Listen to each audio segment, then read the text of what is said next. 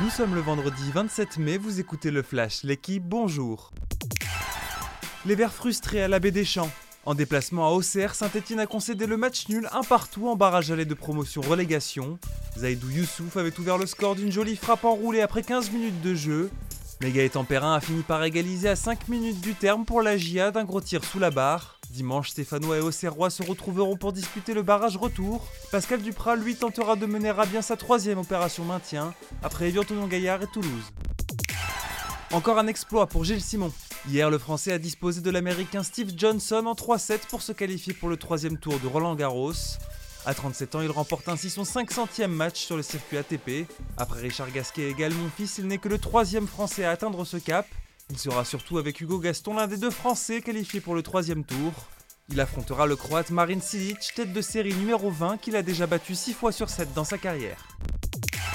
Deux Français au troisième tour et trois Françaises aussi. Hier soir, Alizé Cornet est venue à bout de la tête de série numéro 13, la Lettonne Yelena Ostapenko en 3-7. Mais la sensation est venue de Léonia Jean-Jean, la française 227e mondiale et bénéficiaire d'une wildcard à écraser en 2-7 la 8e joueuse mondiale, la tchèque Karolina Pliskova, le tout pour son premier tournoi du Grand Chelem à 26 ans. Samedi, elle sera opposée à la roumaine Irina Camelia Begou au troisième tour de Roland Garros.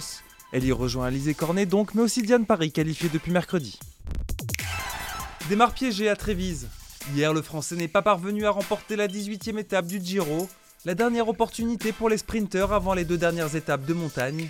C'est le Belge Dries de Bond qui s'est imposé pour sa première victoire sur un grand tour. Richard Carapace conserve le maillot rose. Démarre sixième hier, conforte tout de même son maillot cyclamen. Merci d'avoir écouté le Flash l'équipe. Bonne journée.